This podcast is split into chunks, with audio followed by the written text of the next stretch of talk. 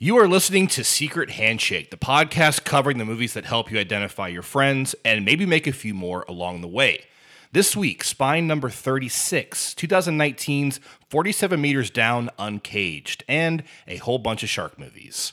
With albino sharks, Sylvester Stallone's daughter, Jamie Foxx's daughter, bikinis, stock footage, the theme from Star Wars, more stock footage, Roy Scheider's gams, threesomes, Steven Seagal, chum, beer, fishing barrels, spear guns, exploding air tanks, and gay pirates.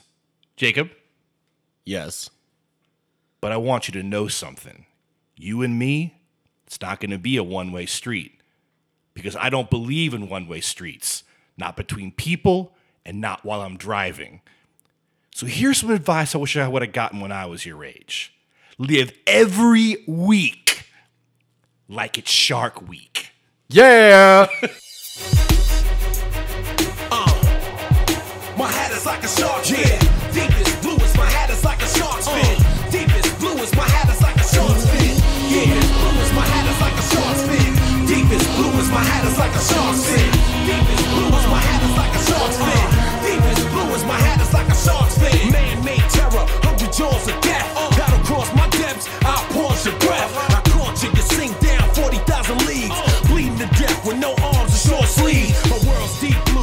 gotta eat too.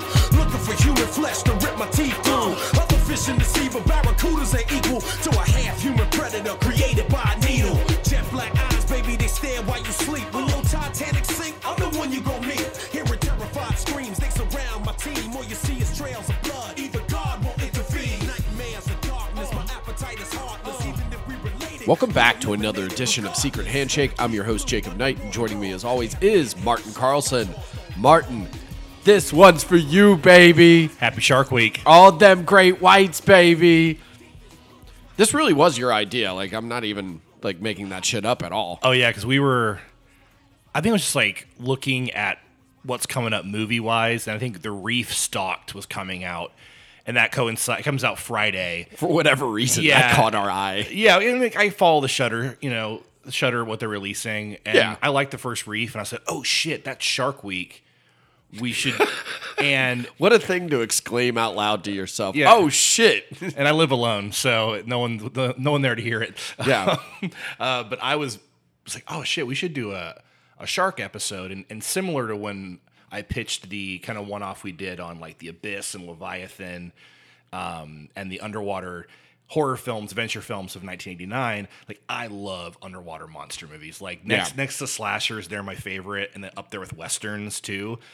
But I was like, man, I would never. We haven't done a shark episode straight up, and what an excuse to watch a subgenre or just a straight up genre. There's so many films that ranges from sublime to some of the worst things that ever been put. mostly terrible. Mostly if we're terrible. being real, like most shark movies are bad. There's a reason why there's eight billion of them in It's existence. crazy. It's because like most of these actually are when you make them well, they are notoriously hard to make. Like Jaws.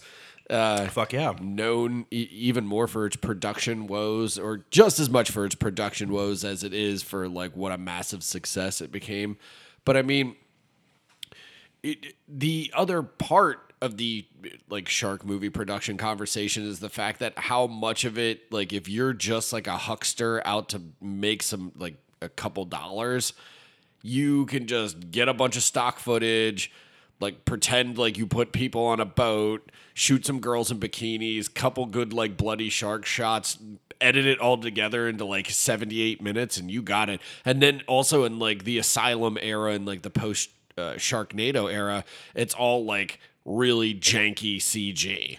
Well, the thing about Asylum that's so crazy is they'll pay for like one CGI shot per movie and then re fucking use it. Yeah. Like it's crazy. And, I mean, Sharknado is their, they started putting a real budget behind that series once it kind Oh, of blew yeah. up on sci fi. Like that was like their, their kind of a, A list sci fi. It became their baby. Yeah, when it wasn't, they have five Sharknados now. I really do hate that series. Um, but and I most of the Asylum films like two headed shark attack up to six headed shark attack, like it's fucking ridiculous. But they're all like Asylum either does mockbusters or they do shark movies. and they do crossovers like um, Sharktopus versus you know Crocosaurus or what have you. There's the one where it's a giant metal shark. It's like it's almost like Mecha Shark. It's crazy. Which I mean, in theory, sounds awesome, but it's the asylum making them. I mean, th- there are like great articles out there where you can dive into like what make like what an incredible business the asylum has become because like they literally do just shit that stuff out as quickly as like they need to to make you know capitalize on whatever huge movies coming out that week and like people will watch it for whatever fucking reason because it does trick even some people into being like, wait, Dune soldiers? That's the same as Dune, right? That's the one with Jason Momoa. People, eh, Asylum understands humanity and Americans more than I think than any other entity.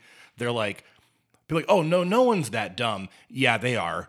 Yeah. Th- they are, and they'll they'll rent Dune. I remember seeing. They'll know that one word from the title is in it. And they're like, that's the movie. Well, remember, like, because like uh, Terminators is not is not um, actually copyrighted. So they had Terminators, they had Transmorphers, I Am Omega. I mean, the list goes on and on. Um, Atlantic Rim instead of Pacific Rim. Um, my friend was played John Wilkes Booth in, in Abraham Lincoln versus Zombies instead of Abraham Lincoln Vampire Hunter. Because in Atlanta, I Did you watch it? um, no, I mean, he, I saw watched his scene. Um, Okay. He's like, I got to shoot one of those old school Gatling guns, which was cool. Um, because I think they shoot most of it over like in North Carolina, like Wilmington area. That sounds right. And because when I was in Atlanta, like there was a lot of my like actor friends who were like, I got cast in an asylum movie. like no one was like ever excited about it, but like they paid like okay, and it was a job. Yeah. So, but it's Better than not getting paid. yeah, but but again, shark movies are a huge part of like their production schedule, and you know, I have I subscribe to Tubi, which is you know this free streaming service, and half their catalog is shark movies. Yeah. you type in shark, they have like three hundred fucking shark movies. Just another reason why Tubi is the streaming service of the people. when it's got it's got it's got almost every Dolph Lundgren film and almost every like shitty shark movie. So like I'm good. Like that's all I need out of a streaming service. You're just being like Tubi's Flavor Flav right now. You're yeah, and they got Dolph, all of it. That's all I need out of life. But kind of like our last episode with Night of the Juggler, uh, part of this is based on the fact that we did a marathon together too. We actually did two marathons back to back. We did one uh, July 4th weekend, Yep. which is the Shark Marathon, and then we did one July 10th, uh, which was the our kind of secret handshake marathon that we did with a bunch of our buddies. But the Shark Marathon was Just us. specifically also just for this to where we were like we picked five shark films laid them all out. Carrie went out of town so you came over. We made chicken wings drank beer and watched shark movies the day before fourth of july and it was pretty awesome. It was fun, and um, similar to our listeners, uh, Jacob put together a one file with trailers in between, and like all the like interstitial, like go to the lobby to get your popcorn, which again creates the atmosphere. And we had a lot of fun. And one of the things I think our biggest learning from watching these films, these five and others, is there's two types of shark movies: shark movies and shark adjacent movies. Yes. And I think a lot of movies that have shark in the title aren't even shark movies. Like they're shark adjacent. So um, even shark attack shark attack i would count as almost shark adjacent because they're barely in the mood there's like barely any actual shark attacks in it it becomes like a straight up just Nu Image action movie by the end yeah, and they're um, they put it on the cover. They put it in the title, and you have a lot of films, almost like films like um, Into the Blue with like Paul Walker. Like Right. if, if that's a shark adjacent movie, that's like how much shark we get in some of these movies, where it's like about treasure hunting or you know an action film like you said that happens near the water where sharks are somewhat part of the plot or they're a danger. Or we have our one of our favorites of these five. Yeah i was gonna say the the first movie of the marathon uh shark's treasure that we watched from 1974 it was after jaws. Yeah. Oh wait is it? Mm-hmm. okay. And i think so I think it's 76 then Yeah. or whatever. But it's like it's written, directed, produced and by starring and starring Cornel Wilde. the bulge Yeah. Old school s- sex machine Cornel Wilde and all of his chest haired, speedo filling glory. Um, he makes this. I don't know any other way to describe it than vanity project because, like, even though it feels like an exploitation movie and it's released by United Artists, so like, there's some oomph behind this picture. Yeah. but it like, it's about a guy who's uh, down on his luck, about to have ha- have to sell like his boat because he's a he's a captain, uh, because he owes a bunch of money, and he decides he's gonna go seek out this sunken treasure with like some A kid found some evidence of yeah, it. and kid comes to found some him. evidence of it. Comes to him. He's gonna go like seek out some sunken treasure. It just happens to have like sharks around it, and there's like a whole sequence where they go underwater and like kill a bunch of sharks, which is pretty icky. We were saying it's very Wake in Fright. Yeah, exactly. Just like straight up murdering live animals on film, which is pretty gross. Yeah, it's it's it's gnarly. Um, but like he puts a crew together that includes Yaphet Kotto, which is pretty great, and then a couple others, and then they the shark killing stuff is really like the end of the shark stuff because halfway through the film, this becomes a pirate movie where they're hijacked by pirates who turn out to be gay pirates. Well, because they're they're runaway, um, they're runaway prisoners that they they escape kind of a Papillon like prison, like this like island prison. Yeah. and they take to the seas in like a little dinghy, like, and then they just while the rest of them I think are underwater or they're asleep. These guys just get on board, like cool. Yeah, they just And- hijack them. and it becomes this whole other movie and it actually becomes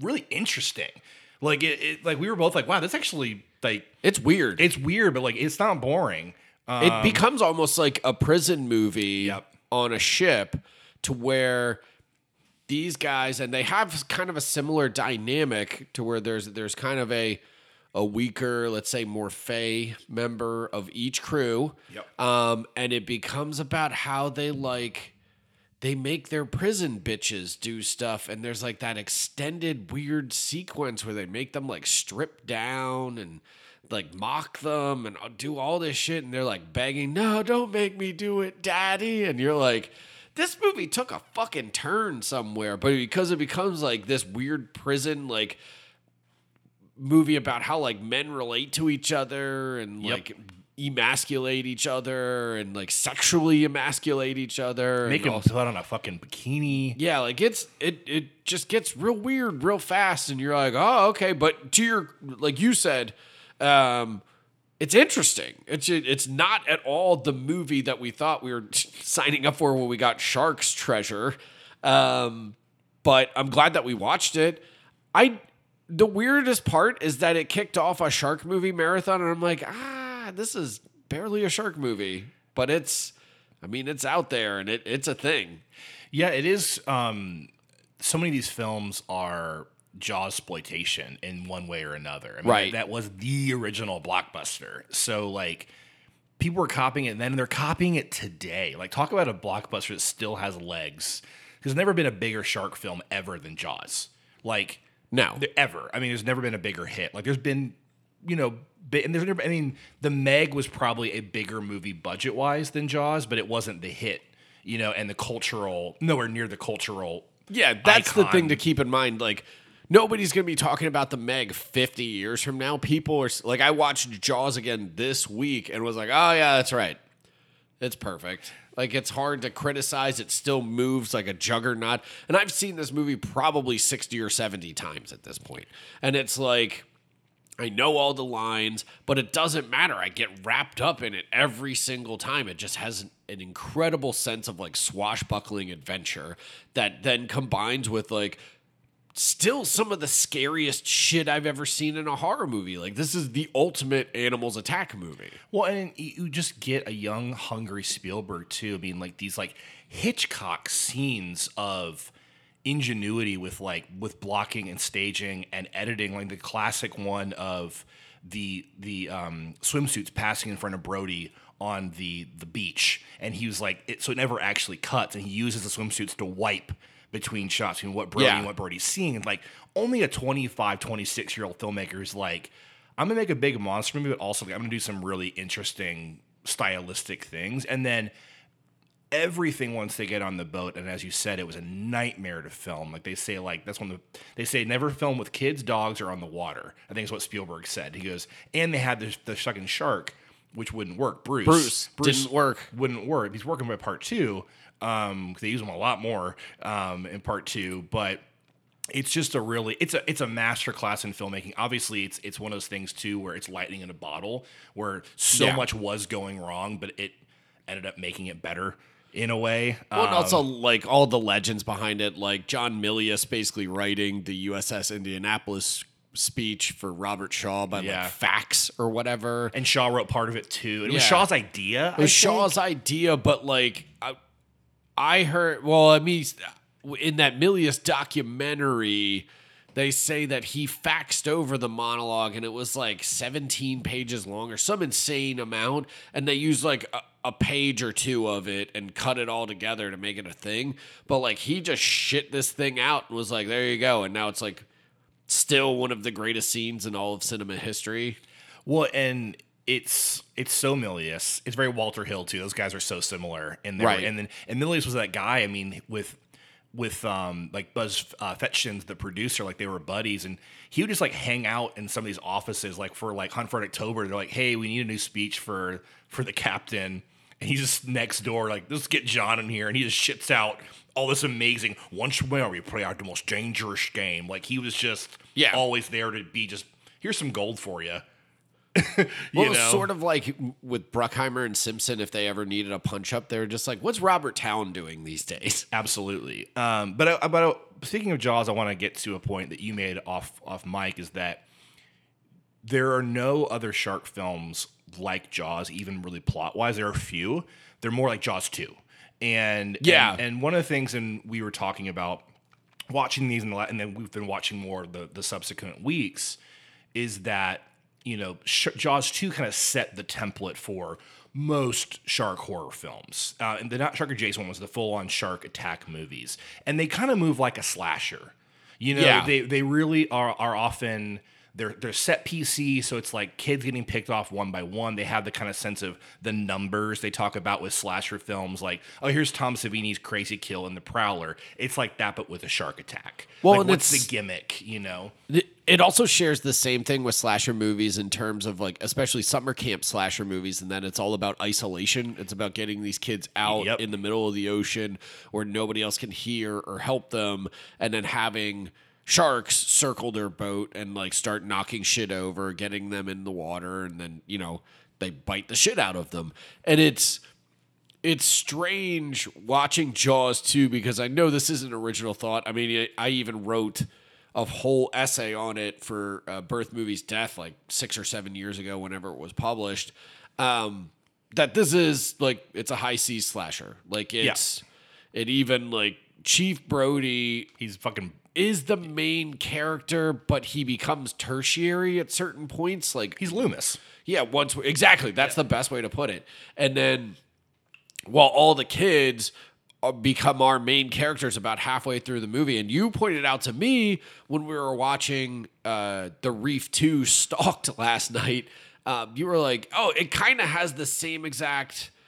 Uh, plot mechanics as My Bloody Valentine, Identical. Like it's all like Jaws two is almost identical in in shape, script wise at least to uh, My Bloody Valentine. Yeah, I I mean- never thought about that until you said that. Well, and I, I, mean, I spent a lot of time alone thinking about sharks and slashers, so I think this, these things just come out of the ether. Just staring into space, you're like, you know what? Harry Warden was sort of like the shark in Jaws two. Well, it's um, it's cool because both of them play with like My Bloody Valentine is not a sequel, but it plays like a sequel. There, there are these these deaths happen years before, like a full on like slasher night happened in like what the fifties or sixties, right? Right. And they have since canceled the Valentine's dance. And these kids have all lived in the aftermath of like, well, why can't we have any fun? And you, they don't go all the way with that in Jaws 2. There is that sense of worry you know, definitely from Chief Brody. Um, most of the town has moved on and said, "Hey, let's just get back to normal," right? But Brody and with his kids specifically is like, "I don't want you out there that much." Like, especially once they start to see deaths, he's like, "Come in, do not go out in the water at all. And you have again that second half where Brody realizes the shark, a shark is back, a big great white shark is back, while the kids are unaware of that, are out on their day sail, and then it's him needing to catch up with them and kill the monster. They do something weird with Brody's character in this movie too that I've never liked, even though I really, really like Jaws 2, is that they kind of make him the village idiot for a minute, and it doesn't feel like the same Chief Brody as no one for a minute. Like it's just like everybody forgot that like what three years earlier or whatever, like he saved everyone from this giant killer great white, and now like he comes in like thinking like basically putting together more hard evidence than he kind of had in the original Jaws. There's like an exploded fucking boat, divers who are mauled. There's even a photo of the shark where they're like, nah, it doesn't look like a shark. You're like, that is a shark's eye, 100%. But it's like, they still are just like, this man is a maniac. And then they vote him out. They literally fired Chief Brody. That that part in the movie always makes no sense to me. I'm just kind of like, really? This is it? And they also make it all about um his wife's career as she's kind of trying to get into local politics, sort of, and he becomes almost like a liability for her to where they're like, there's a point where he goes off. I think it's when he's he fires into the his gun into the, the the ocean at the school of bluefish, and that they're like pulling her away and being like, come, come with us, Ellen. The cra- your crazy husband. Yeah, yeah, leave your crazy husband be. And she kind of goes with him like, you fucking bitch, like what is what is going on? Like this is crazy. No, it is the ultimate like sequelitis problem where it's like, okay, like you said, it's been three years.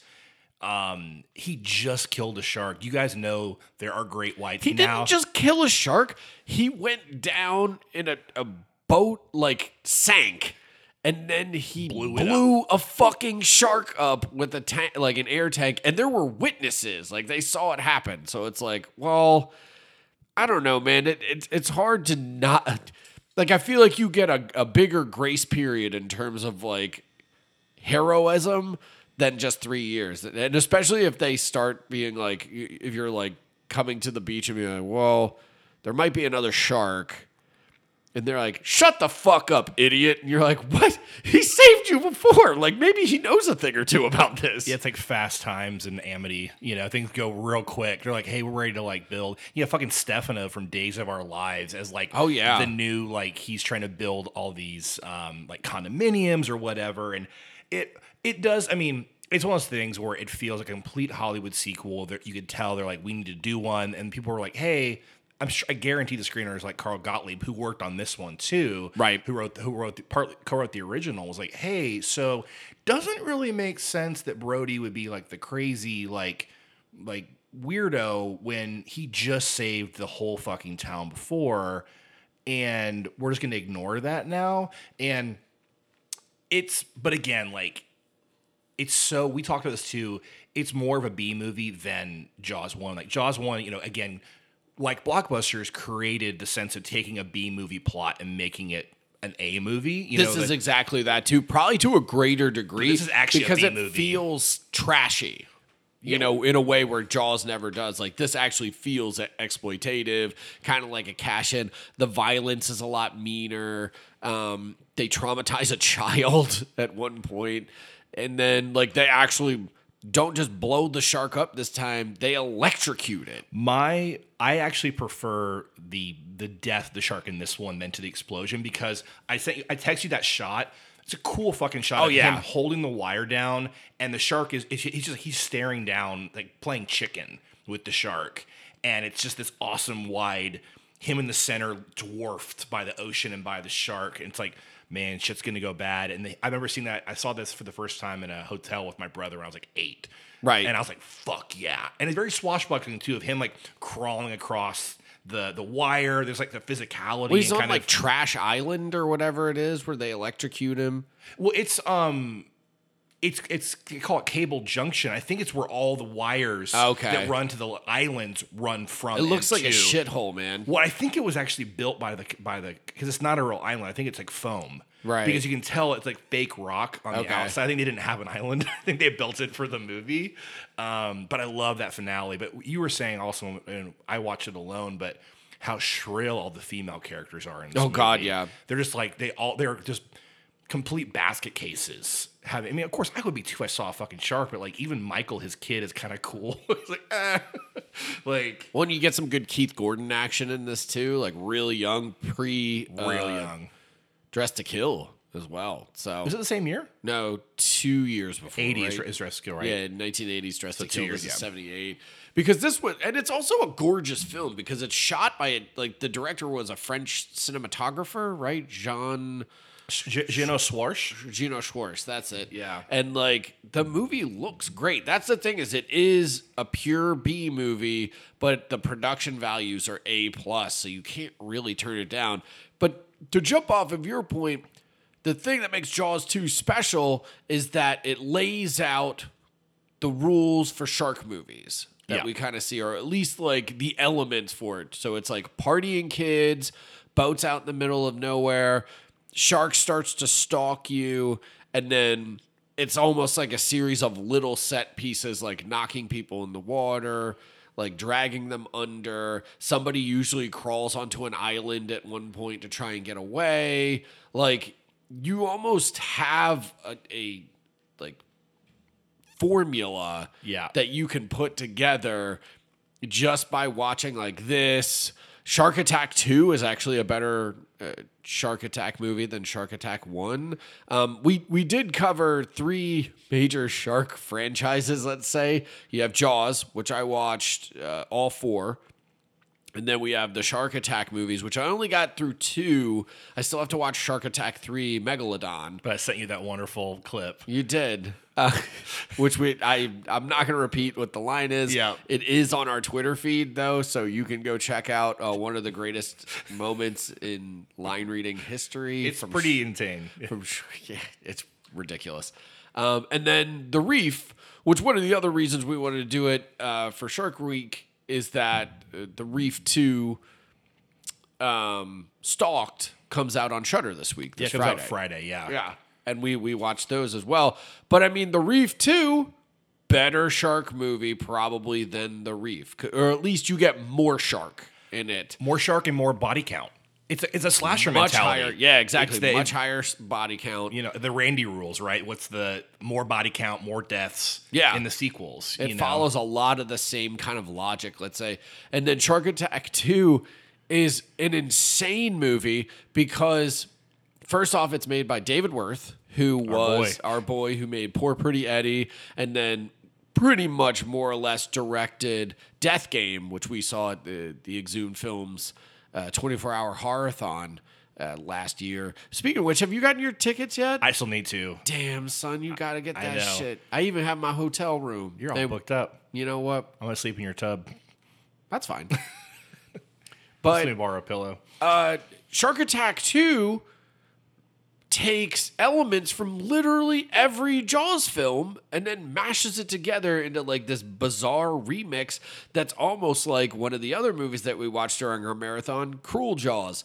One of the most illegal, immoral acts of cinema ever committed that's also just bliss. Yeah, it kind of makes you happy to be alive. Like you watch Cruel Jaws, you're like, with the world falling apart around us, but also Cruel Jaws exists.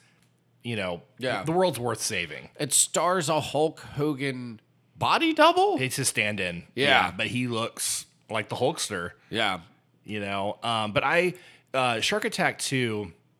It's a Nu Image, and we talked about this. It's the Avi Lerner stuff, and he was shooting everything. It seems like in, in like in South, South Africa, Africa. and other parts, because I know they shot. That's where they also shot Sweepers with Dolph Lundgren and a couple other films that he was in. Well, he um, lived in Bridge of Dragons, I think, was there too. Yeah. He Yeah. lived in South Africa for years and like invested in a bunch of stuff there. I believe he even invested in a movie theater chain in South Africa. At He was making one. it for the chain, right? It wasn't part of the. He had a I deal think with the movies. he had already sold the chain by the time he was making these Shark Attack films.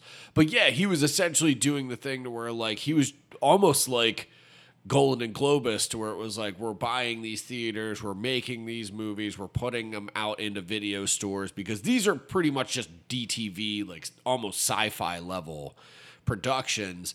But I mean, Shark Attack One has uh, Casper Van Dien after Starship Troopers. Yep, right Ernie af- right Hudson after. is the bad guy. Um, and you know that's not a spoiler. Like when Ernie Hudson shows up in this movie as the real estate mogul of this small like South African fishing like fishing village, he's more or less just twirling his mustache the entire time. Like it's pretty ridiculous. And then the second movie, though, it's Shark Attack has another one of the great kind of tropes of the shark movie in that they're genetically altered a Yep. lot of the time Yep. because they were trying to usually develop some kind of drug or a weapon or a weapon. But like this one, like Shark Attack, they're trying to make like almost like a miracle drug Yeah. out of their brain stuff. Like Deep a lot Sea. like Ble- Deep Blue Sea is another one. Uh, but then Shark Attack 2, they're just there. Like the the the genetically altered sharks are, they- are from- from still part in the one, water. yeah. From part one are still like hanging out. they've bred like Jurassic Park. Yeah. They've bred. It's like their children, I think. Exactly. Yeah. So, but then there's like an amusement park in Shark Attack 2, like in the first like 20 minutes. That's how the sharks escape into the wild. There's a Quint character, but he's Crocodile Dundee. They team they team up. Um, there's a revenge plot line. There's an evil like mayor who's like up to no good with the sharks. Like it covers all the bases. Yeah, it's got. I think my favorite part is the lead, and he was another soap opera actor. I think he was on uh, As the World Turns. 'Cause I remember, like, Okay. I- when I was growing up um, during the summer, my friend Karen, her grandma would watch us. We'd go over, and she's like, "Oh, come stay. Like, I'll make you macaroni and cheese and hot dogs, but you got to watch soaps with me." So we'd watch like Young and the Restless, and you know all that shit. Like, "That Grandma was getting her stories. yeah, she was getting her stories. Was, we always had a really good fucking time. She had like a, a fucking like uh, really cool like backyard we could explore and stuff. But um, I remember seeing um, watching this movie when I was younger too. I remember I watched all these when they first came out because like I would I was like oh shit like any shark movie at the video store I would rent and I still now again I'm way fucking behind because I could watch shark films from this minute till the day I die and I wouldn't watch them all. I just don't I just don't think There's too many. There's just too many. But um, my favorite thing about this film is the lead is what a charisma vacuum. Like even the He's edit- just a block of wood. even the editing does him no favors. Like he'll tell these jokes and it'll just linger on his face. I'm like, dude, if you shaved a half second, this guy would be looking a lot better. But he just tells these lame dad jokes. Also, you know, during our intro, I said, you know, Chief Brody's gams. Like Roy Scheider's got some great fucking legs. Like he, like he, like I can rock some shorts like no one's business. This motherfucker shows up with a Dolphins t-shirt cut off, workout shorts, and like tennis shoes. I'm like, you are not dressed for a shark hunt, sir. yeah, like it is He looks like he's going to Gold's Gym. whatever. I text you like it's like going to a fucking volleyball tournament. Like, what are you doing with your life? There's a lot of weird choices in this movie, um, as with a lot of these shark movies. Well, and the other one, uh, when you get to the Reef films, is that they hinge plot wise on another trope of the shark movie, and that's like a bunch of tourists go out and either get left behind Yep. or stranded in some way and have to float and and try to swim back to safety in the middle of the ocean. Like this is uh very much the open water style of plotting because that's the first movie that I always credit in my head as as like the ones where it's like oh they got left behind and now they have to fend for themselves. Open water, pretty terrifying movie. Oh, I love. I saw that in the theater with my brother, and like what Me too. 24 $24,000 budget. Yeah. shot on those like um Consumer grade like DV cams. yeah, and um the guy who did that did the remake of Silent House with Yeah. um which I didn't hate with uh Elizabeth Olsen. Right. Um, but I, I think you're right. There's it's, what's cool about the shark genre is like yeah, there's like these rules set out with the kind of like slasher narrative of Jaws two that kind of goes off, but then you also have these other like little branch offs, and I think the Reef, especially the first one, is one of them where it's or open water where it's a more quote unquote realistic. They kind of are going for less. They're going for more survival movie, less horror shark movie. You know, it's it's more of the fear of, like you said, we're in the middle of the fucking ocean. Like, well, open water's almost Blair Witchy in a w- real, Very weird much, way. Like it's yeah. very much playing on the idea that these were real people. It actually Yes. happened, and the footage kind of looks like home video. and the, and the first reef, you know, is more like open water. The second reef again is going more into slasher territory. More people to die. Um, more um, definitely more body count, more shark action. Well, and the sharks act like it's called stalked for a reason. The sharks actually pursuing them because it's about a bunch of girls who go on a kayak trip and one shark begins pursuing them the entire time. Where the reef is about a bunch of tourists who basically get left behind. They float back or they try to swim back to safety and they're being hunted, but it's multiple sharks. Is it multiple? I think so. I think it's one. Is it just one? Because in, yeah, because it's their their boat flips. Yeah. their boat flips, and they're like, "All right, we're either going to die because they're on top of the the um, capsized boat. We're either going to die in the heat here in the middle, like Oh, yeah. the fuck because they're like near the Great Barrier Reef, which is just shark Great White fucking Central because they're Australian films. They're Andrew Traucki, um, Right.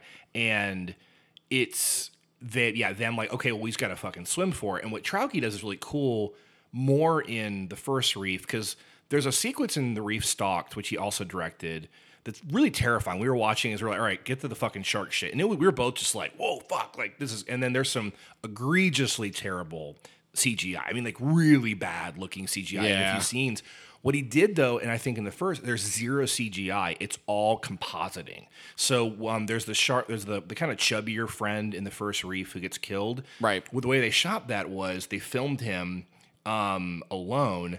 Then they went out and got their own shark footage, and they basically put a fake green, like green screen dummy down for the shark to eat, and they composited it together. Oh wow, really? I didn't know that. That's how Traucki did it. He goes, I'm just gonna he so you know, we were saying one of the kind of staples of these, the cheaper ones, is they use shark footage, but a lot of times it's not their shark footage. Right, yeah. Traucki's like, I'm gonna get the perfect angle I need to put these two shots together. It's, I mean, it really works. That's pretty crazy to also think about too that he got the shot then of that. The best part in the reef is when the shark jumps out of the water slightly and goes over the one girl's shoulder. That might be, there might have been some, A little like trickery going on there. yeah, but still, it's amazing. Yeah, it looks great.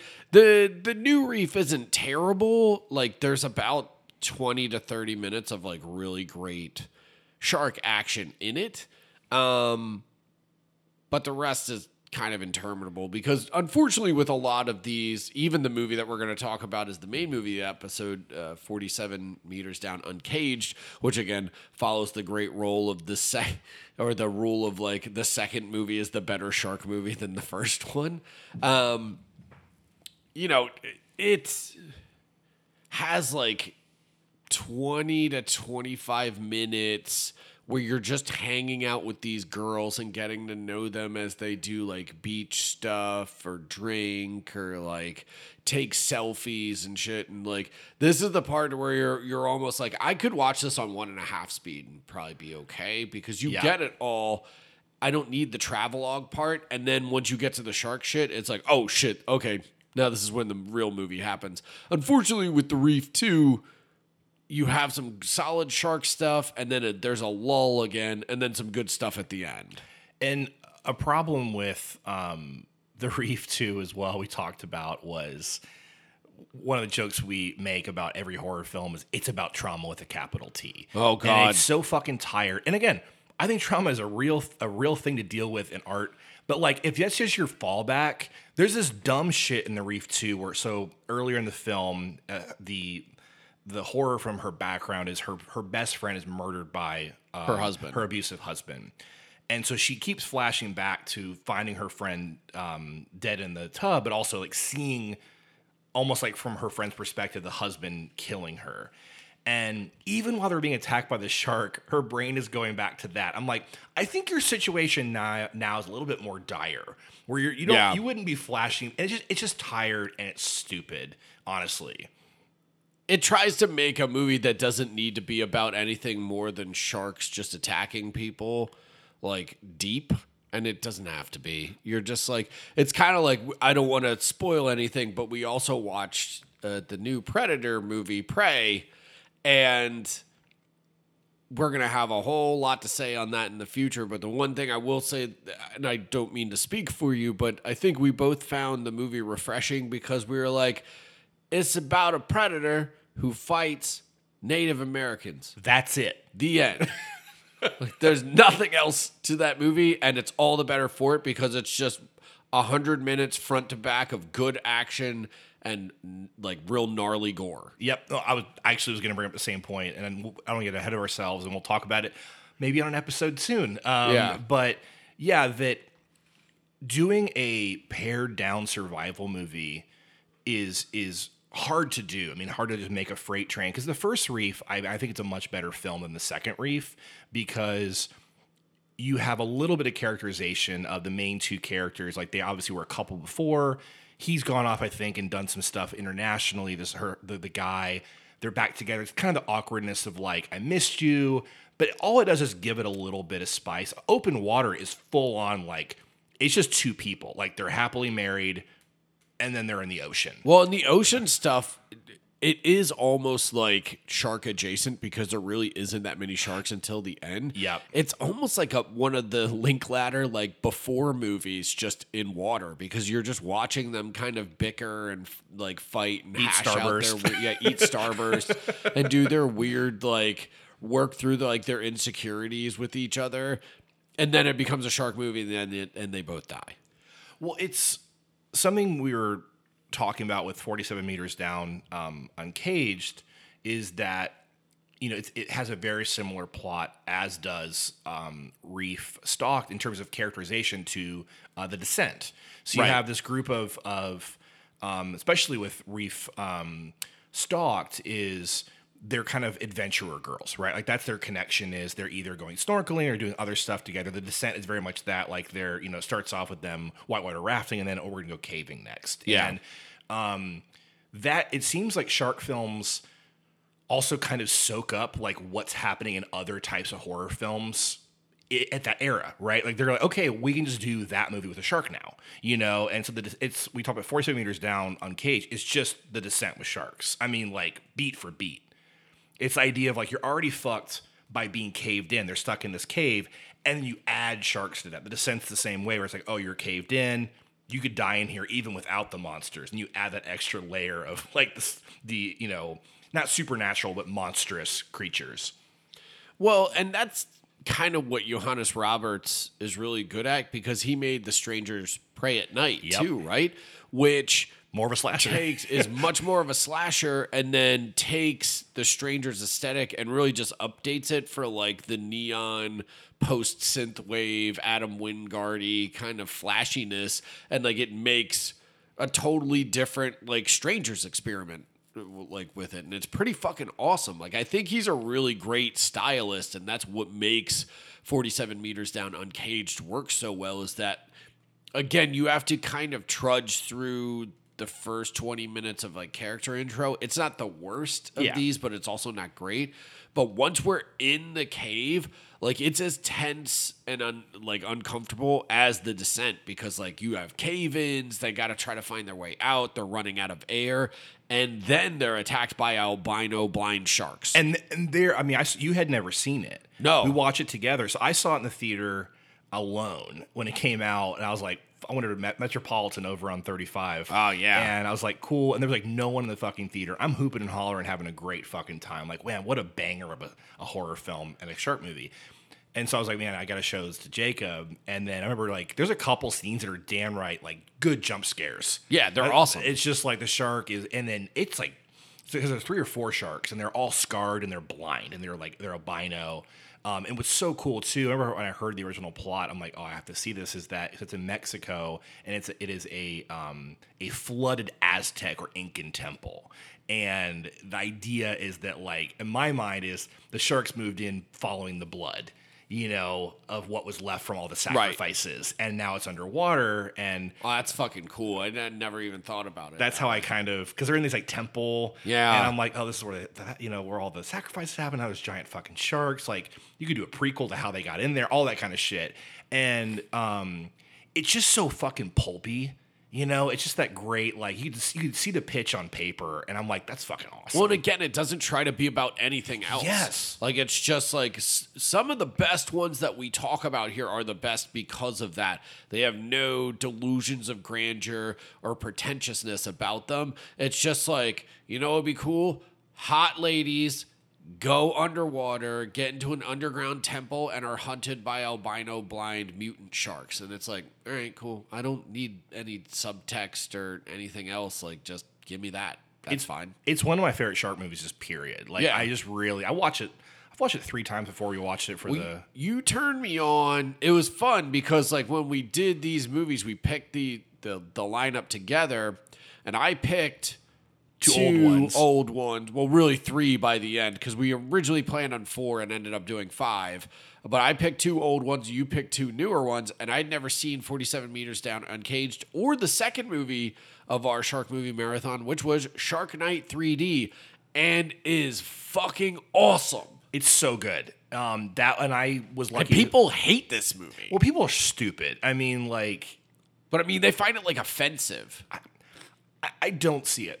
I, I Well- I mean, I, it's it's not a great film. Um, Well, the black guy chucking the spear okay, is a little. sorry. that I was not great. Yeah, there's some mo- okay. There are some moments of like insensitivity. Yeah. but it's a full on genre movie. I mean, It's an ex- ex- exploitation, film. It even has red exploitation in it. It's sh- a shark attack movie. It's Donald like, Logue. It's gory. It has Donal Logue. It has uh, ladies in bikinis looking great. Like it doesn't. But again, it's not trying to be anything more than it is because it's also David uh, Ellis. Yep. Who did Final Destination two? and then And five. five? He, and he Yeah. did three, he did the 3D one or two, one of the 3D ones because it's the bridge Five. one. Five, Yeah, yeah, yeah. Because four is also 3D, but he didn't do four. No, three's 3D. I thought three was the one that's 3D, the roller coaster one. Well, four also is, and Is five four? is. Okay, well, that was during that whole 3D kind of boom that Yeah. we were experiencing.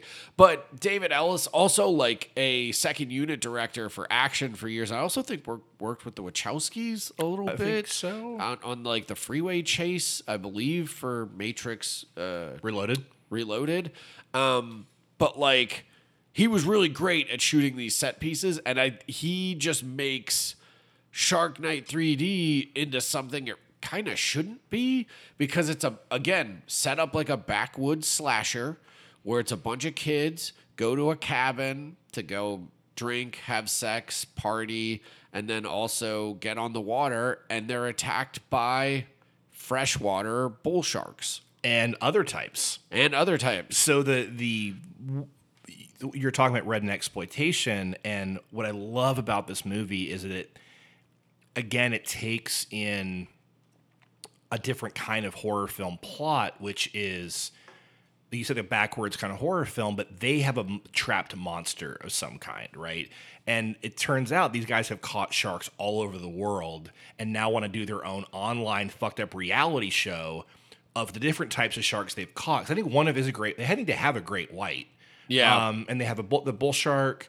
Uh, they have the cookie cutter shark. It's a really great scene. Oh, they, yeah. they put her in this like kind of cage, and it's Catherine. What's her name from from American Idol? Uh, they drop her in, and she's like basically um, bitten apart by these little chunks. They take these like It's re- really gross. really freaky kind of shark. And it was a PG thirteen movie too, um, but it, it gets pretty gnarly for what. Well, the one guy gets his arm bitten off. Yep. And then yeah, you have like the mini bites, and then also it's just kind of has a a uh, overarching sleazy tone to it. Like Yep. you kind of can't. Joshua Leonard shows up as a one of the rednecks who are breeding these sharks and is like sharpening his teeth and he's just an icky he feels like a, a character from like the 70s like in like a, a drive-in movie or or- like yeah. something yeah exactly something like that to where you're like uh like he doesn't belong in a pg-13 movie nothing he does is pg-13 No, agreed. And it's it kind of it, and the whole bayou. It's all the bayou setting. It's super fucking cool. And it's I real sweaty I tried to watch this movie called um, uh, Swamp Shark, which is I don't think it's Asylum, but it was another to be to be great, uh, you know, another film on Tubi. Um, but it's got Kristy Swanson in it as the lead, and then DB Sweeney, and there's like a and maga ass kristy swanson oh dude, and it was before she went off the fucking deep end there because I think it was like 2005 or something. Sure. but it's a terrible movie. I I made it like 10 minutes in. Oh, Kristy Swanson. She's so bad. And then deep when DB Sweeney's your best actor, like you're in trouble, bud. like I The like cutting him. edge. Yeah, uh, my my cousin Lindsay used to watch that three times a day. Like she had like a problem. My dad strangely loved the cutting edge. I like part would be two. Like, why are you into this figure skating movie? so stupid. But I mean, Shark Night 3D again, like 47 meters down, uncaged. That's it. It gives you exactly what you want, and honestly, with this one, more like it leans into it to where it's like this is just gonna be icky trash, empty calories, and like you're either gonna like that or you're gonna be offended by it. And Shark Night. yeah, I It's like like it's like Fright Night. It's like a bad night of sharks. Yeah, I like that it's purposefully like almost offensive. It's it's pretty great. Um, not as great as the third movie though, which I showed to you, and it was uh, René Cardona, uh, Tintorera, The tiger shark. the tiger shark. René Cardona. What a what a bizarre auteur that guy is. Mexican filmmaker and known for making pretty much just trash. Yeah. Like this Cyclone, which is another uh, good shark movie that he made. It's kind of like his lifeboat where like a plane goes down, people get stranded and then like they're actually swarmed by like a school of sharks that try to take them out. Um and then he also made a well, a Jim Jones movie, uh, Guyana Cult of the Damned. But this one is the most enjoyable film, Tintorera, because you kind of, again, it's more shark adjacent than anything else because it's kind of like a, a hangout movie about a polyamorous couple and what happens when a shark like crashes the party and doesn't, you know, adhere to proper group sex etiquette. Yeah, it's. I really loved this movie, and you, I think you had mentioned a couple months ago, like it was you had just got the Blu-ray, I think, and uh, I'm so happy we're doing this episode. I'm always down for a shark movie. I mean, Yeah. I was like, let's watch a shark movie, and you were kind of like, well, it's not really a shark movie. Like you, you kind There of there are sharks in it. yeah, and it's got a cool cover with a you know a tiger shark. It's a really fucking weird movie. The pacing's weird, um, but And we watched the shortcut. There's a two hour version of that film. but I, I mean, I liked, I love the setup of this movie. Of it's just this kind of womanizer guy, Hugo Stieglitz, Hugo Stieglitz, just you know with his fro, and Cardona's main man. just falls in. Night of the Night of a Thousand Cats too, another great René Cardona movie. When he's, I mean, he's really fun in this, and you have Susan George, um, and then the, the third guy, and it's like, it's kind of a touching, weird look at people kind of finding each other. Like they're all these kind of like they all seem like rich people who've like found the end of the world. It seems like like they're all just kind of wallowing in paradise and like looking for meaning. I don't know if that was uh, purposeful from Cardona, but it feels like it's just these like people who really don't have anything to worry about. You know, they're just kind of wealthy and they're like, I can just drink and fuck all day. And they're like, they're looking for love in a way inside of that. It exists on island time. Yes. like one hundred percent. It's all about these th- these rich folks who like do nothing but have orgies and hang out and drink and smoke pot and then kind of almost like create their own morality in a weird way is that and they have a pact with each other where they're not going to get jealous of one another and she sleeps with one of them one night and one the other night. And it's just a a very odd but uh, like you said touching and poignant relationship and bond that they all uh, share together because i mean the main tragedy is at the end one of them dies by a shark Well, he dies earlier, the the Yeah. third, right? Because then it's it is this. You know, there's always a uh, an external. Um, They're living this kind of you know freewheeling lifestyle and really kind of enjoying each other's company. And there, the shark comes in as the external catalyst that always comes in in a romantic comedy of like either another a former lover or something where it kind of derails it. And like their their their summer of love is over. Like it's like the shark just comes crashing in, kills this guy, and it's like she's he's like, you can stay. Like Cardona's or um sorry, Stieglitz is like, why don't you stay with me? And she's like, it's just not the same. like I have to go. And then the last part of the film is him kind of just wallowing alone and like and he's looking for hookups. It's sad as fuck. Yeah. It's like he found this kind of perfect love triangle where they could be happy that was all taken away. And now it's like, all right, well, fuck it. I'm just going to drink and like fuck myself to death here on this island and love no one. And then there's the final shark attack of like, it's him at his most like, hey, you guys all want to come out to my boat? He's fucking drunk. Let's all swim out to my boat. And while they're swimming, Tintorera comes in, tears them all to pieces. And that's the end of the movie. It's the most existential of the shark movies. It that really we watched. is. Like, and I don't know if that was all purposeful on Darden's part, but like, I really found the film pretty fucking deep.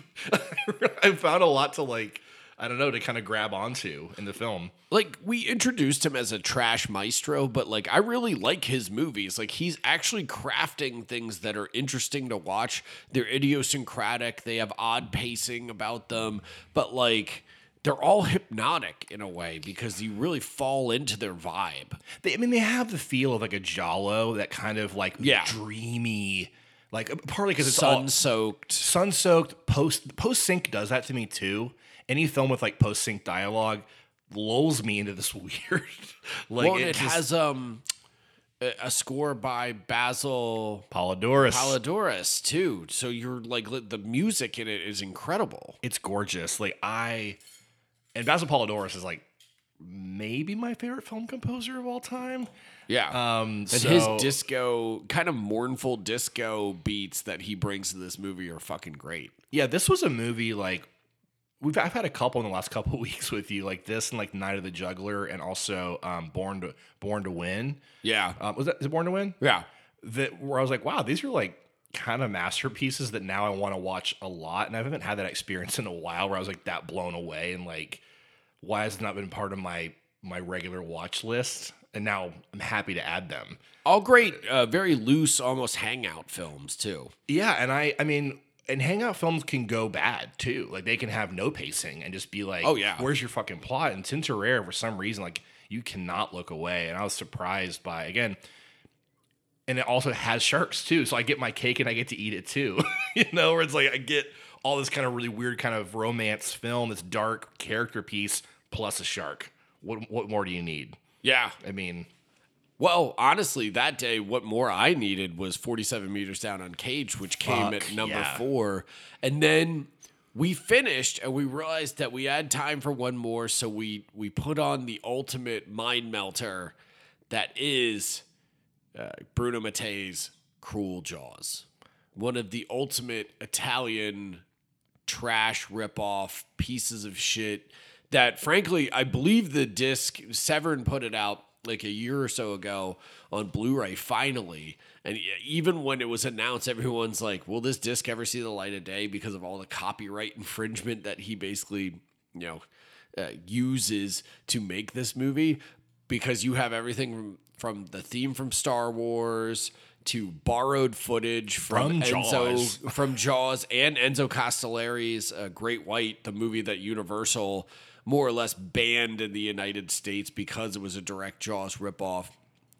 It even contains like the famous like helicopter eating uh, set piece from Jaws 2. Yep. Uh, it recreates that in, in Great White. A another great uh, exhumed screening where at the 24 hour-thon, the, the one they thought was going to be the last one uh, before the pandemic, um, the last one at the I House, they did kind of like what they did with Patrick Still Lives is they did a, a print of, of Great White, an Italian language one, and did homemade uh, subtitles on the bottom. That's so cool. Which was amazing because it's impossible to see that movie in a theater otherwise. Um, but he uses in Cruel Jaws footage from that, the Hulk Hogan impersonator, and then the there's a mafia subplot. yep. Uh, it's all about Hulk Hogan needs to save his aquarium from like land developers again. So there's a little bit of shark attack in there too. And then the main character is like a Matt Hooper surrogate who fucks like super hot exercise models and then calls the shark a motherfucker at one point. He's a fucking spaz. he Like- screams like half his line. he kind of reminds me. I think we, we were watching. He reminds me a lot of the other uh, the the main male actor in Texas Chainsaw Three Yeah. um, Leatherface. Uh, he's also, I think he's one of John Carl uh, Buechler's like dudes. He's also one of the guys who's killed in Friday Thirteenth Part Seven. He has that kind of whiny, big, like while Huge glasses. huge glasses, and he.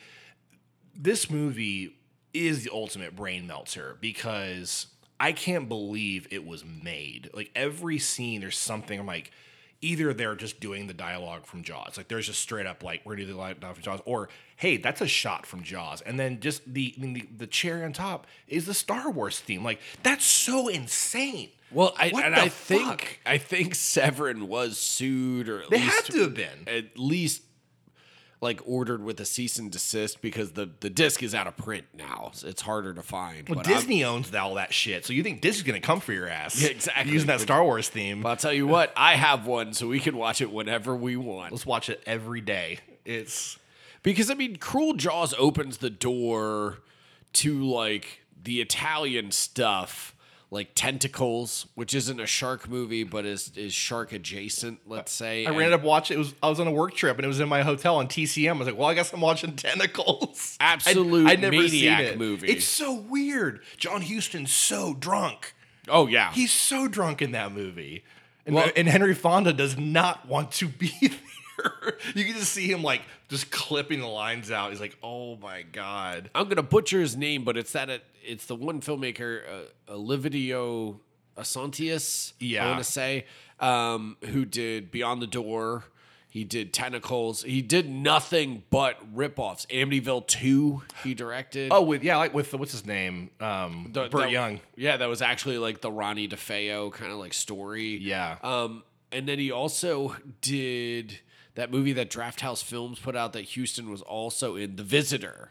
oh no way. Yeah, that's like that real psychedelic, insane movie. So like he's a bona fide again like trash master, uh, like Bruno Mattei. Um, but Tentacles is is crazy. Like it it has an octopus eat a baby in like the first ten minutes. There's a shot. I was watching it, and I was like, I'd been on a work trip, and I was like zonked. I was like laying in my hotel room, and I'm just like, eyes kind of hooded, just like having a beer and watching this. Like, it was like 1 a.m. And I'm like, I should go to bed, but also Tentacles is on.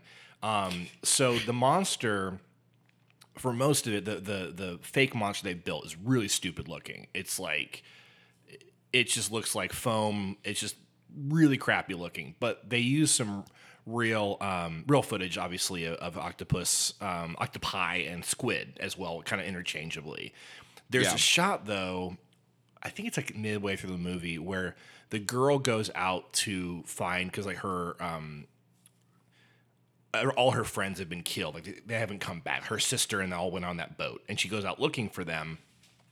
Then her boat gets capsized by the the um, by the octopus, and there's this great shot. I don't know how they did it. It kind of it was like kind of jarring. She's in the water and she turns and like out of the darkness, it's like they used real footage of, an, of a fucking octopus. It just spreads out into the air like a fucking Lovecraft monster. It's awesome. And I jumped out of my fucking bed and I was like, what the fuck? Like, that was amazing. And like the rest of the movie's kind of junk, but like that shot alone is so cool. And that kind of brings me to a point that we were talking about last night um, when we were watching The Reef Stalked is um, shark movies for me, I love them so much that if I get like two good kills, I'm good because I'll, I'll add them. I'll add it to like my playlist. Like I, Yeah. I think of shark movies almost like they have good singles, and then they're not great albums. Sure. you know, it's like I'm gonna take the single The from that. Stalked is definitely that. Right. It's like, oh, there's a couple good songs on that album, and I'll just put that in my playlist. Like, so I have lots of favorite kills from movies that aren't good, but like then you have the ones like 47 meters down, which as a whole is fucking is a banger. Like Yeah. the idea is so good. You know, versus like the Reef One, there's some boringness stuff there too. The Reef Two, also like, hey, I'll take that scene. I'll watch that. Tentacles, any kind of monster movie like that, I'll just borrow. Well, and Tentacles is more in the vein of like Orca Yeah. too, to Yeah. where although Orca is much more classy, that one is. That's a full high budget. Yeah, and, Dino and De Laurentiis made it. and- De Laurentiis made it, and you, the Morricone score is incredible. Helen Mirren's in it, mm-hmm. right? So it's like Great I- creature effects too. Yeah, great creature effects. That movie really fucking rules. Um, but you know, there was also the Peter Benchley one. What was the octopus? Oh, the? Beast. Beast. I, I like the TV movie. yeah, th- with William Petersen. Yeah, and Larry, uh, what's his name? Larry Drake. yeah, exactly. He's awesome as the Quint, the, the drunker Quint character. Much drunker Quint. Much drunker. Not just the character, just Larry Drake. But that that TV movie is pretty cool because it was kind of in that that Stephen King era heyday where they were really trying to make those like Mm-hmm. Two nights. big events. Yeah, exactly. That Yep. you, you read about in TV Guide or in the paper and stuff. You're like, oh, I gotta watch Beast. I remember reading that book at the beach. I watched it. I watched it all the time. So I taped it because I was already huge into like any kind of Peter Benchley shit. By the way, that book, dude, fucking the Jaws book is garbage. That's like the one of the weirdest things. One of the worst. Oh, books the I've- original Yeah, it's one of the worst book? It books I've sucks. ever read. Especially when you watch the film, you're like, how to take a really okay idea and s- trim away all the trashy like Right. romance shit because like Hooper's like fucking like Brody's wife because they have a history together. Yeah. Also, they keep coming home every night. They're not stuck out there for a couple nights. Like, oh, we'll just go home and go back out again. Like, it takes all attention. Like, you could see Spielberg and on like Gottlieb, like, how do we make this good? Um, but the Beast book, I like. I like White Shark, which was made White into, Shark's really into cool. Creature with Craig T. Nelson. A Oh, weird, yeah. weird TV movie. But I love Not good either. it's not good, but the but the Beast is really good, and I think that every underwater monster type all comes from the shark movie. I mean, you know, it all branches out from them. And gator movies kind of have their own logic sometimes because the gator could come on land, which adds another like level. Or you know, Anaconda's a shark movie, you know, but plus it can come you know out of the water. Dark Um, Water, the the uh Ozploitation big killer crocodile movie is basically Jaws with a crocodile. Yeah, I mean, Rogue is one of my favorites from the uh, from McLean who did um, uh, Wolf Creek, Right. and that's one of my favorites. Or the uh, Aja movie from oh, Crawl. Crawl is really great. That's a little different. It's not quite a shark movie, but you're you're in the same kind of ballpark. Yeah, Crawl has more again the straight up survivalist narrative. Like he adds the dumb shit about her being like learning to be confident. It's like all right, whatever, but it's basic enough, and, and he and Aja knows how to make a banger of a fucking genre movie. The whole death scene of the people trying to steal the ATM during the hurricane from like the gas station across the street, Absolutely is incredible. Just like. And Aja is one of my favorite living filmmakers for horror. And like, for when I heard he was doing Crawl, a movie about a fucking you know, Giant crocodiles trying to murder people in like the middle of a hurricane. I was like, and I was like, okay. I was actually at South by my friend um, Raphael, who's a film critic. Had they had just released like the plot synopsis like that day, and he's like, "Did you hear about this?" And I said, "I think I need to see that like yesterday. Like that movie's made for me." Um, but yeah, you can go off on tangents, all kinds of underwater monster shit. Um, but the shark is the ultimate. Yeah. It all comes back to that. And the Italians would even make movies like Devilfish, which promised a shark on the cover, but it was actually like a weird Lovecraft like tentacle monster that comes after them. Not a great movie, but pretty fun. Yeah, yeah. There's um, and and again, you, get the crossover with um, with movies like The Abyss and things like that, where it's underwater creatures. You know, different when I think of an underwater base, but there's just so many ways you can go. Um, what else did you watch? Um, I know we've talked a little bit, but besides our our core group, I think we've covered pretty much all of them because I stuck to the Shark Attack series, the Reef series, the Jaws movies. you did Deep Blue Sea again. Deep Blue Sea. The- you know what? We haven't even talked about the the straight up front to back blockbuster banger that revisiting Deep Blue Sea reminded me that of a time when blockbusters were so much simpler and they were directed by Renny Harlin. It was. Um, it came out in '99, the summer before my sophomore year, and I wanted to see it more than anything. And I just it didn't come to a theater near me. I was in my parents' cabin in Wisconsin. Didn't get to go. Um, rented it the day it came out. I remember it came out in like December. That's you had to wait longer back then. Oh, yeah. And it was a December like, and it was on VHS. And I was with a bunch of my friends like Evan and Brian, and I was like, they're like, "What do you want to get?" I was like, "Guys, I'll do anything if we can get fucking Deep Blue Sea." And we fucking screamed our heads off. I mean, just like laughter and excitement. Like Deep Blue Sea has been talked about so much, and everyone's like the Samuel L. Jackson moment, the shock moment. But like just taking it as itself, it fucking rules. Like and it's ridiculous. it's it's insane, and it but it has a budget. the you cast know? is ridiculous between Tom Jane, Samuel L. Jackson, LL Cool J, Stellan Skarsgård, Stellan Skarsgård, Michael Rapaport, Michael Rapaport, um, the what's her name, uh, Saffron Burrows. Saffron Burrows. But I was thinking more specifically Turturro, uh, his sister, right from Sopranos, who plays Janice. Yep. she she's basically the Samuel L. Jackson character from from Jurassic Park because that's the other thing that's crazy is that the whole plot structure of Deep Blue Sea is just Jurassic Park with sharks. Hundred percent. Yeah, like right down to Drea, uh, not Drea De Matteo. Uh, what's her? Turturro's sister being like the operator who's calling down the whole time while the place is like shutting down and like the water's caving in and everything and you're like oh she's the she's the computer like control room guy from from Jurassic Park only here you actually have Samuel L Jackson in it too in I guess he's like the Hammond role almost From the book, almost. Yeah. Well, no, no, because he's he's good. yeah Um, he's also like a ridiculous character. He's that whole. He has the whole almost.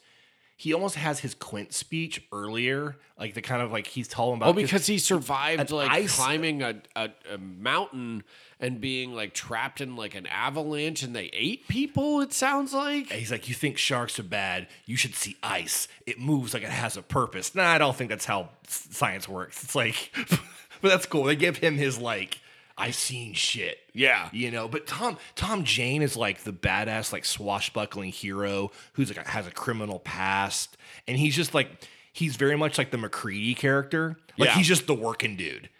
Who everyone kind of looks to like, oh, you're handsome. He's the help. He's, the hap- help He's just happy to be there. and he's but he knows how to handle a gun and one of the things i really like about deep blue sea and something i always judge um, shark movies on is just like the quality of their shark effects i mean obviously there are some with like really great effects some have really bad effects and while there is some pretty questionable cgi in this film because it's fucking 1999 they built four fucking sharks that could swim without a gimbal. Like they're these like like they're each worth like a hundred thousand dollars, and they have these servos inside, and they they're buoyant and they can swim with a remote control.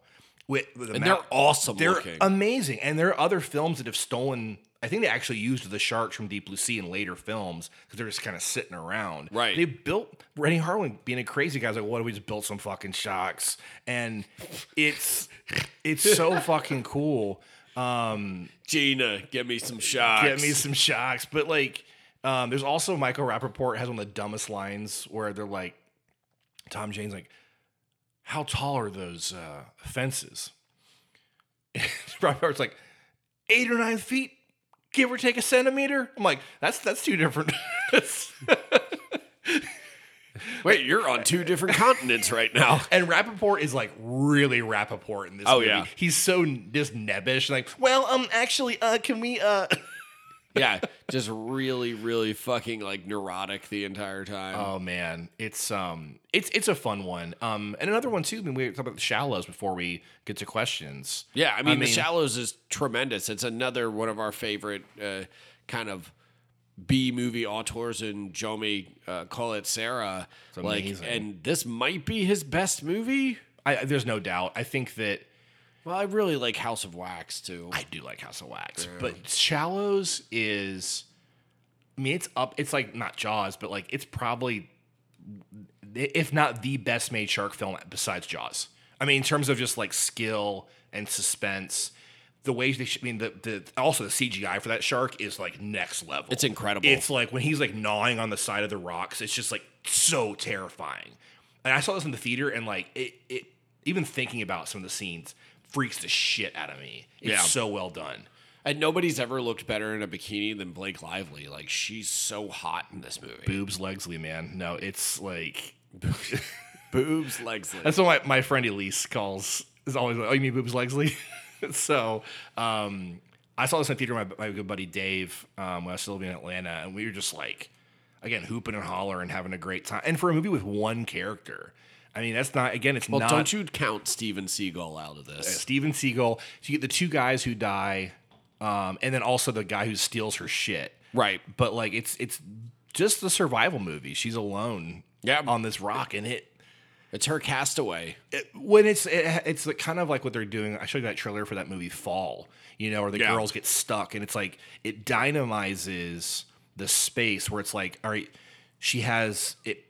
All right, here's this rock. Here's this rock. Here's timing when the um the tide is going to come and go. Here I have all I have is my earring and this to like fix up my wound. It's so utilitarian, but you just understand where everything is and you see her kind of piecing it all together you know like a true just pared down survival movie you know and the simplicity of just like i want to live i mean it's like okay her mom died you have that kind of you know trauma or sadness but not even trauma more just the sadness of like not really knowing what she wants to do with her life and which has the question of should i live or not and you face down a shark it all just kind of crystallizes to i, I want to fucking live and i think it's just simply done and really effective and she's great in it like she's a great lead. Like It's again, it it this movie does deliver a little more than you expect emotionally from a Yeah. shark film, so it doesn't quite fit into the mold of or at least the thing that we really liked where we're like, just do the thing. Just, Right. Like this does a little more to its credit, but it also does the thing. it also does the thing real fucking well. You want to get to questions? Let's do it. All right.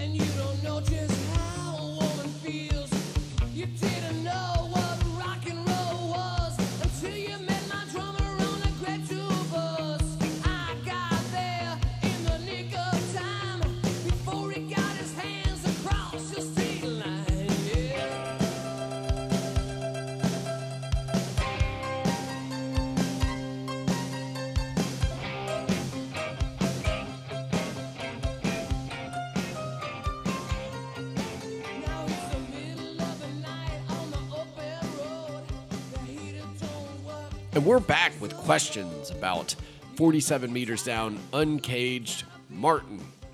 Top three shark movies. Go. I mean, Jaws is number one. Let's say, let's take out Jaws. Let's say besides Jaws. Is that cool?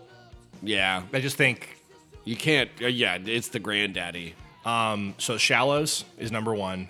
Um, Forty-seven meters down and caged is my number two. Um, and then for number three, I'm not going to do a, J- another because I like Jaws two would probably number three, but I'm gonna I'm just gonna do Jaws two. Fuck it. Yeah, that's Yeah. my number one. Yeah. Like Jaws two is my number one. Um, The Shallows is two.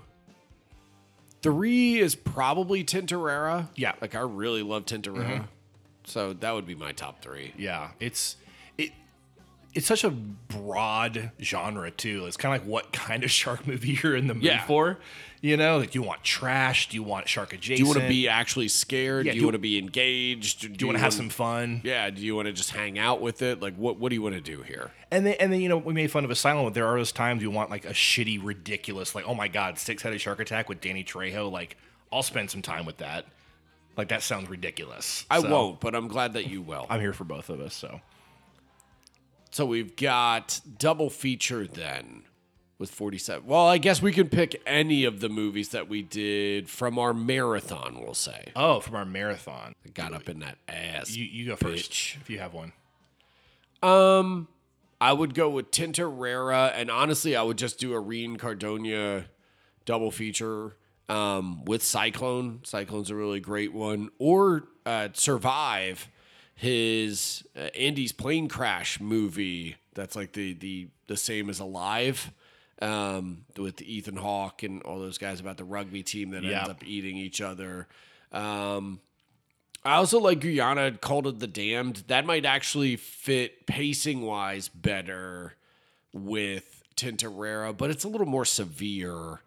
And so I think Cyclone would would fit the best with them, just because I'd love to see, I'd love to show people more René Cardona movies. I just enjoyed spending time with them. Night of a Thousand Cats might work really well with it to do like a Hugo Stiglitz double feature. They did a lot of movies together, and Night of a Thousand Cats. If you've never seen that, is one of the most insane films of all time as well. It's about Hugo Stiglitz is kind of like a uh,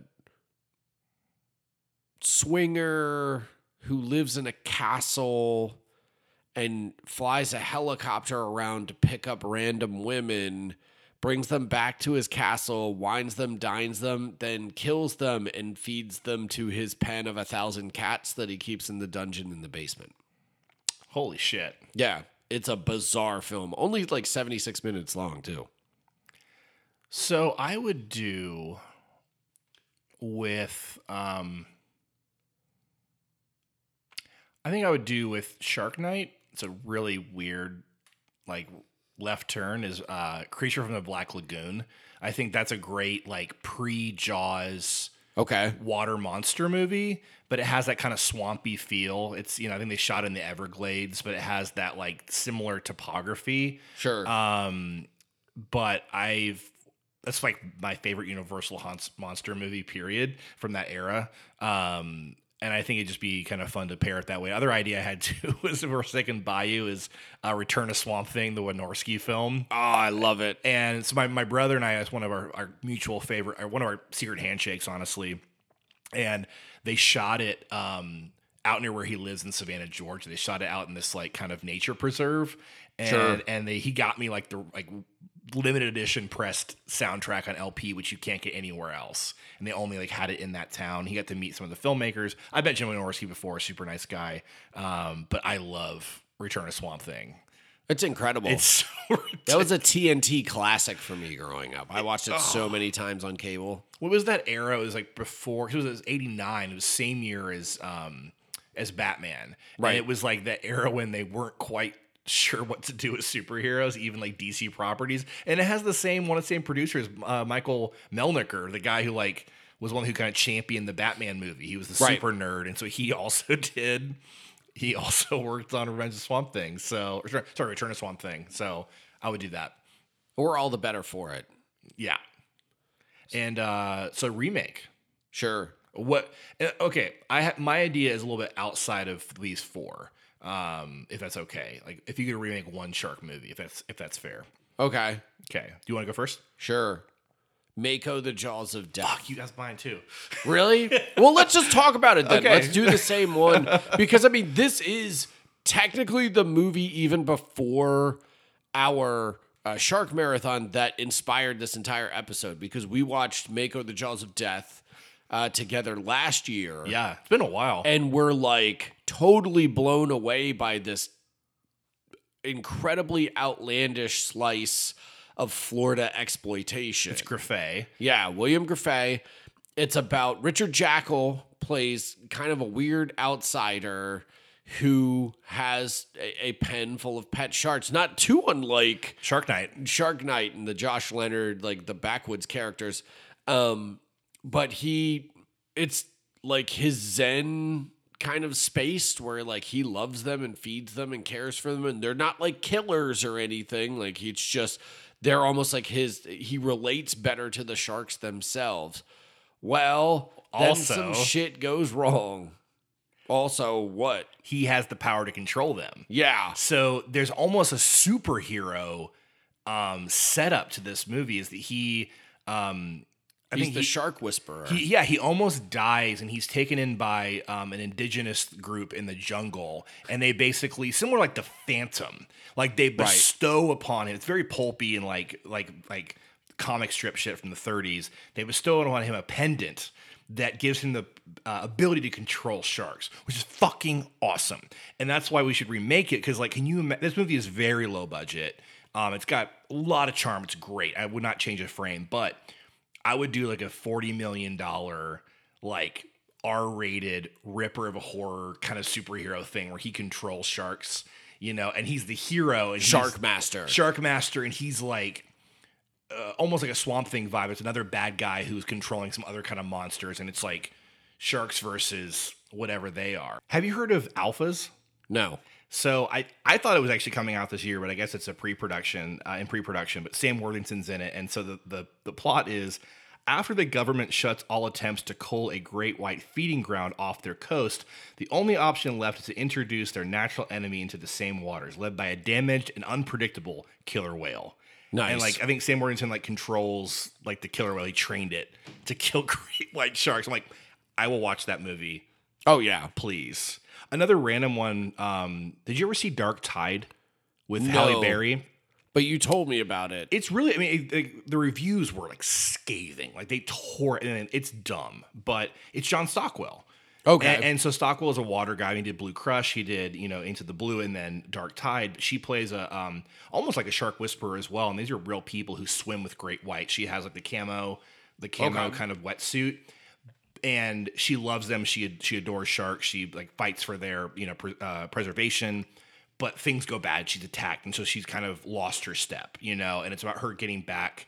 it's in- her Tiger King. It's her. Yeah, it's very much that. And the I don't know how they got it. They got real great white shark footage with like a stunt person. It's like some of the most amazing like shark photography. Again, the idea of like taking taking uh, tracks from this album. There's some great shit. Okay. In, in Dark Tide. So I'll have to check it out. yeah, but again, this this episode is one of those we could probably talk for 18 hours, and I'm glad that we were able to watch This these many. these these many, and th- those five together was a super fun day. Yeah, it was great. So I really really appreciate you. Uh, and they said one for me. I'm all about talking about this shit. So Well, last question. Face melter, yay or nay on 47 meters down uncaged? the ultimate, I think it. I I think it's I think it's face melter. Okay. Um, yeah, I mean not the ultimate. It's not hard target, but I think like you get what you you signed up for. I think the the shark shit is when it's insane, insane. The last 20 minutes when they're trying to escape and they keep being attacked by great whites